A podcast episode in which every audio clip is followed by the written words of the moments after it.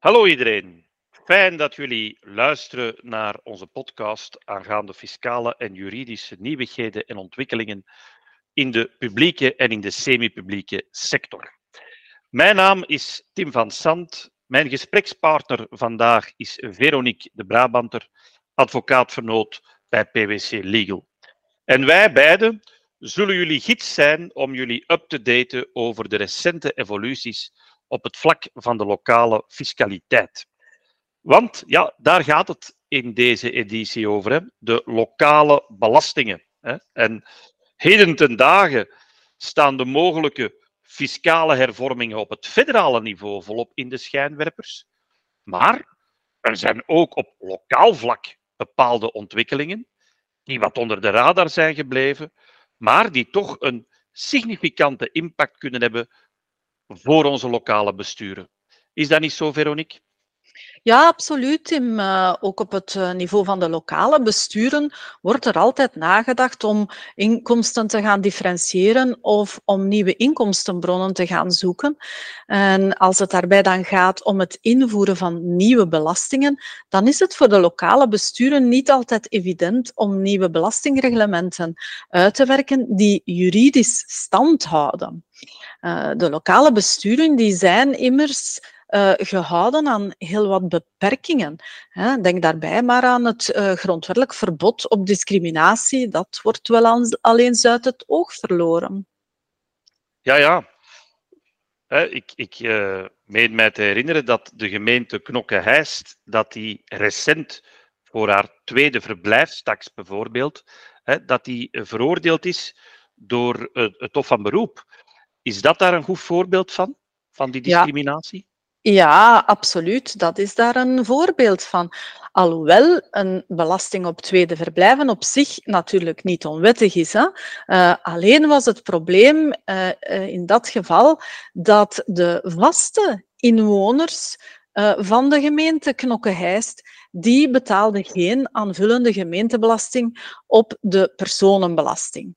En door het feit dat de eigenaars van die tweede verblijven dan wel onder die verblijfstaks vielen, uh, worden die natuurlijk verschillend behandeld dan de inwoners. En uh, het Gentse Hof heeft dan in die zaak geoordeeld dat dat onderscheid uh, dat gemaakt werd tussen de vaste inwoners en de tweede verblijvers, dat dat in het belastingreglement uh, van de gemeente in kwestie niet redelijk verantwoord was. En uh, waardoor dat er dus een, besloten werd tot een schending van het gelijkheidsbeginsel en de tweede verblijfstaks in dat concrete geval buiten toepassing moet worden gelaten. Maar dat betekent niet dat elk verschil in behandeling ongeoorloofd zou zijn. Hè. Het is alleen als er geen redelijk verantwoording bestaat voor dat onderscheid. En als dat niet goed onderbouwd is in het reglement, dat er een probleem kan zijn van uh, uh, discriminatie.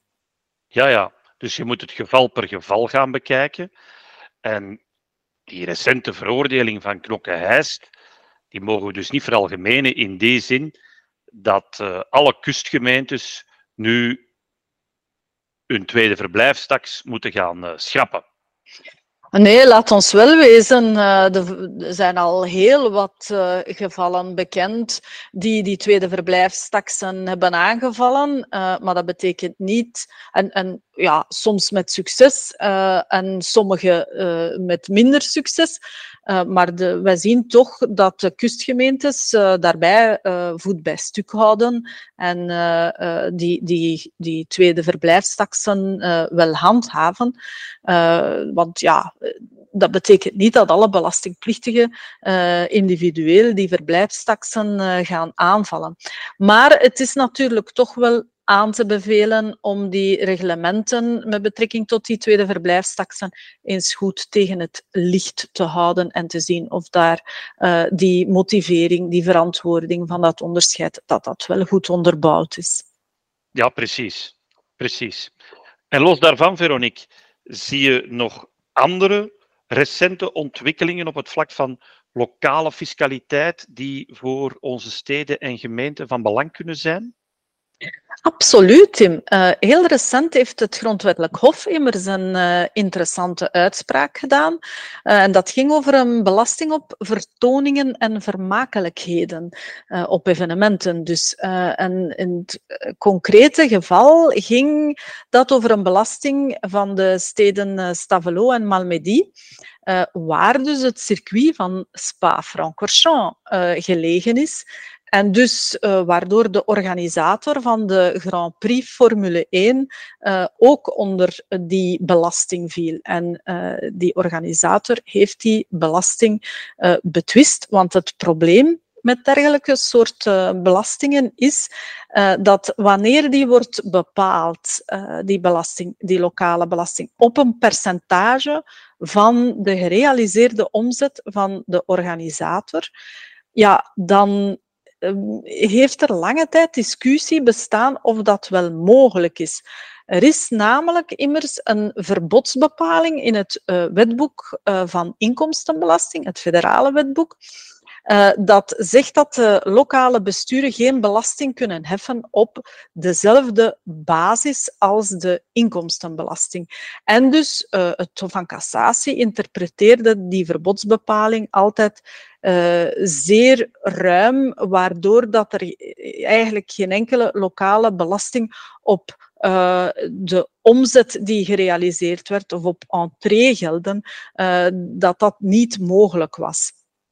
Maar nu, recent, in dat arrest van april uh, dit jaar, heeft het Grondwettelijk Hof uh, daar de puntjes op de i gezet en toch wel echt een opening gelaten voor de wettelijkheid van dergelijke reglementen, uh, gemeentereglementen, die als basis hebben de omzet die gerealiseerd werd.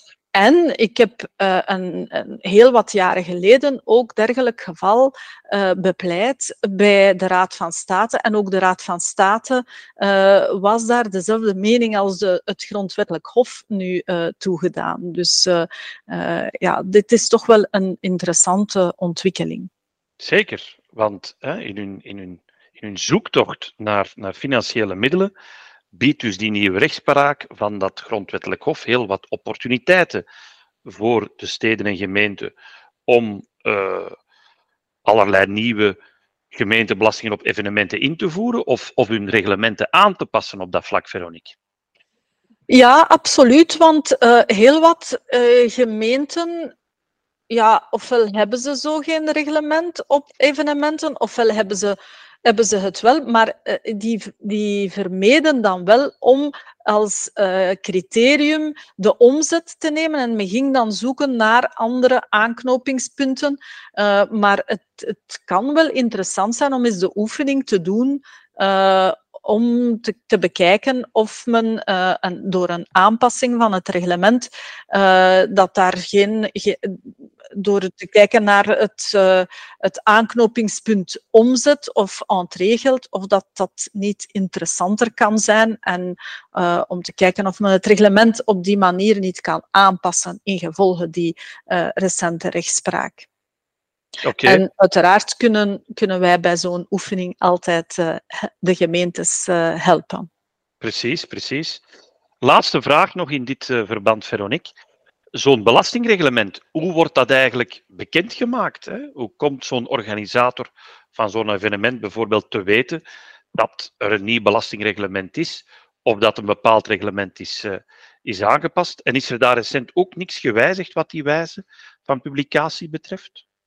Wel ja, inderdaad. Hoe komt een organisator van evenementen of eender welke belastingplichtige te weten uh, wat, welke belastingen een gemeente uh, toepast? Wel, dat is gewoon door de website te consulteren. Maar de discussie die daar dan vaak werd gevoerd is, ja, wanneer werd dat reglement precies bekendgemaakt? En dat is ook belangrijk om te weten vanaf wanneer dat reglement van toepassing is. Dus dat tijdstip van bekendmaking, dat was tot voor kort uh, het voorwerp van heel wat discussies. En om dat te vermijden, heeft de Vlaamse regering intussen ook een, een nieuw uitvoeringsbesluit gepubliceerd, die, dat, uh, die daar een en ander heeft verduidelijkt omtrent het documenteren, het aantonen van dat tijdstip uh, van bekendmaking. Dus daar moeten de gemeentes uh, nu ook wel rekening mee houden met die aangepaste regeling. Bedankt Veronique, bedankt voor deze heldere update en analyse. Ik onthoud uh, jouw duidelijke boodschap aan de lokale besturen om hun belastingsreglementen toch nog eens onder de loep te nemen, hè, rekening houdende met al deze nieuwe evoluties en ontwikkelingen. Wij staan uiteraard tot jullie beschikking, mochten jullie hierover nog eh, vragen hebben of bijkomende toelichtingen wensen.